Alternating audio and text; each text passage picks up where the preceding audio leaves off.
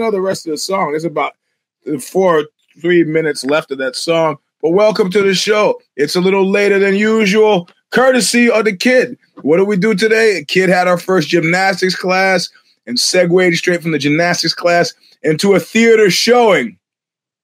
Uh, into a theater showing of the Meerkats, which reminds me of that song by uh, who is that? Oh, listen, the, the Leopoldo Serral was texting me in the middle of the show about something I I need to do. Uh, this is what this is really what they don't tell you when you get the black belt, right?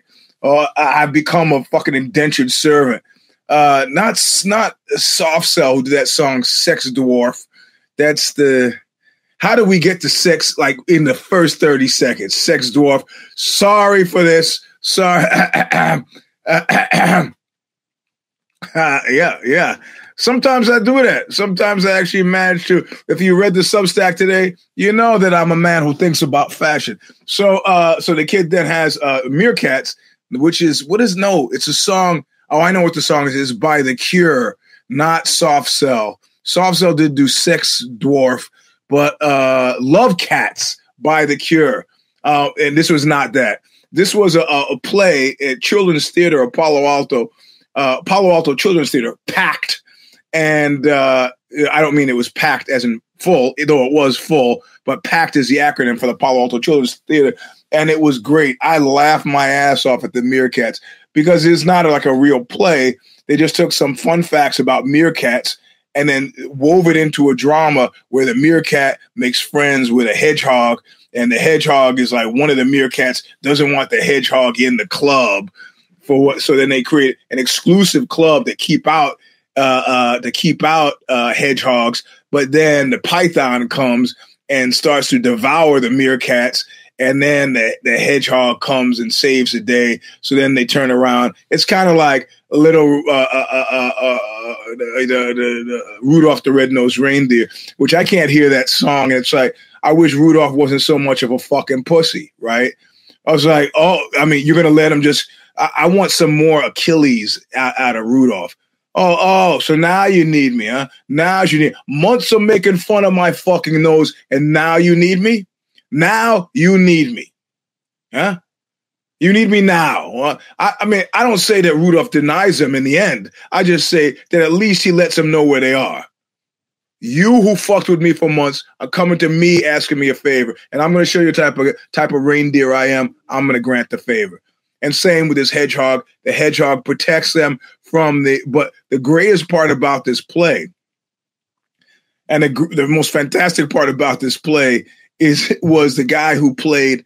He he played both a flamingo, and he played the python, and he was funny as fuck. And it made me think like what we need to really do is start a, a, a children's theater with aggressively flamboyantly gay characters. And it would just be it was i wasn't laughing at the guy. I was laughing with the guy. Yeah yeah no.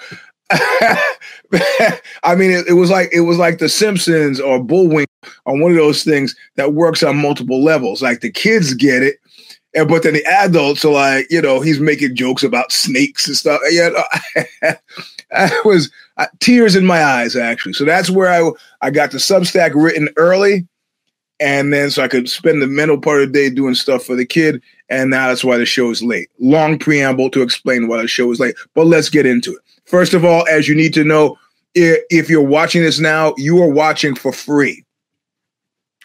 If you can't make it into the show and you come back to the Substack where this will be staged 30 seconds like after the show, well, it won't be staged 30 seconds after, but it goes up usually like by Wednesday. But it'll give you a certain amount of the show for free.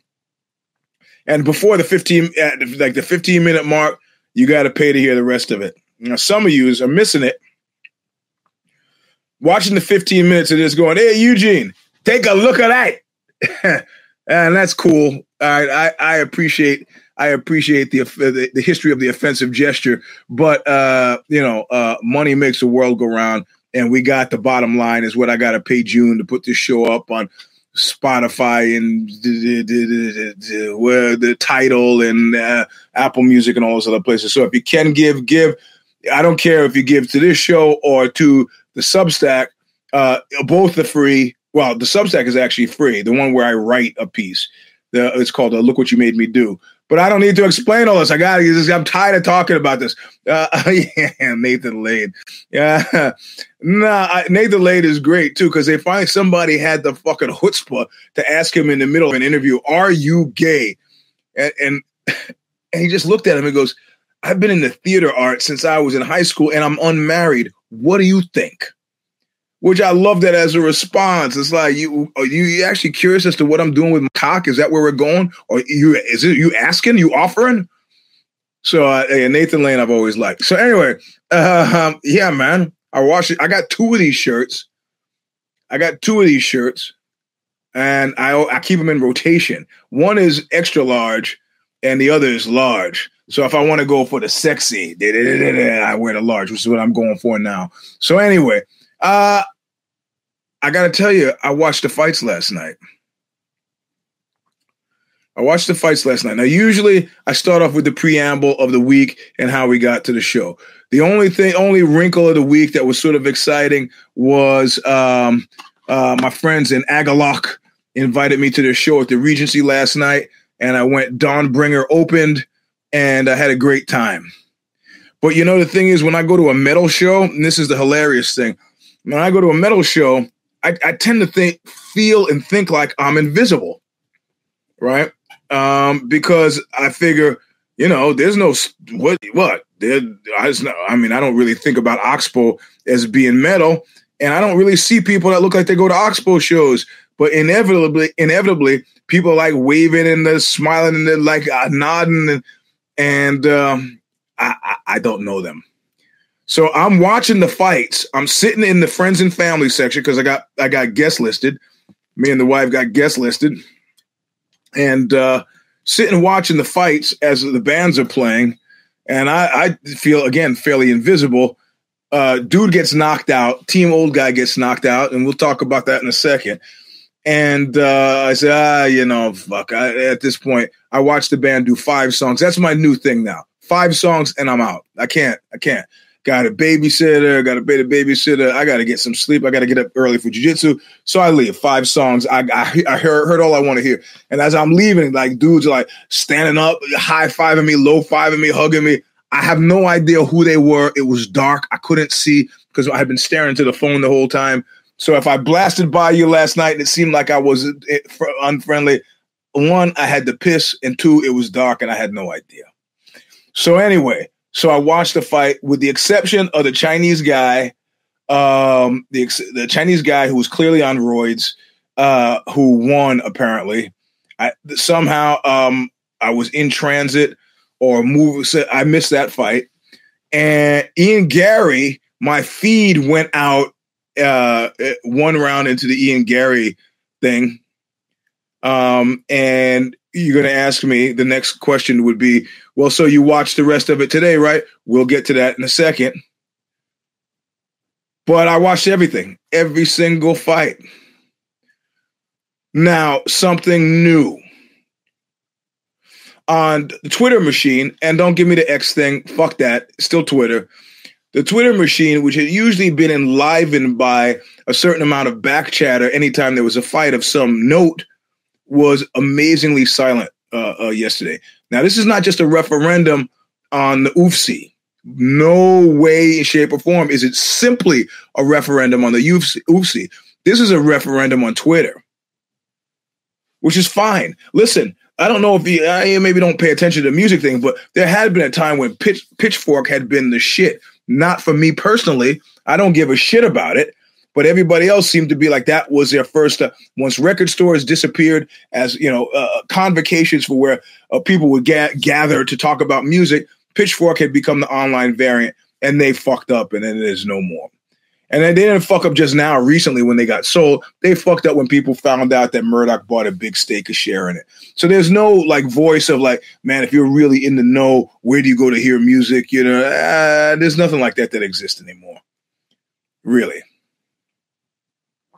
I don't know how we got to talking about the music thing. I maybe I, I was building that into something else. But in any case, so um uh uh there was an amazingly oh, the, yeah, the the idea was specifically that we don't that Twitter had become the place for that, but it doesn't exist. I mean, I used to be at the Keurig Underground. I used to be part of that was spun off of uh, the Sherdog, and that was spun off of all of these were cool places that people would go to talk about fights.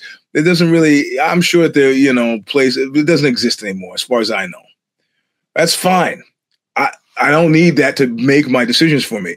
What I do need is a card with cares, and this was the first card that had cares. I wanted to see Volkanovski and Topuria. Topuria, for a very specific reason, uh, for a very weird specific reason. Uh, yeah, the Quietus. Yeah, the Quietus is pretty good about. Uh, uh, uh um, is pretty good about music. So let let's see where. So he comes from. Well, it's unclear where he's really from, right? Topuria. But I wanted to find out where. Um, but I tell you why I was interested. So let's look up Alicante. I want to look up something right now. Alicante, Spain. Uh, there, Alicante, Spain. Uh, to this is super important to me, um, because these are about four hours away from each other.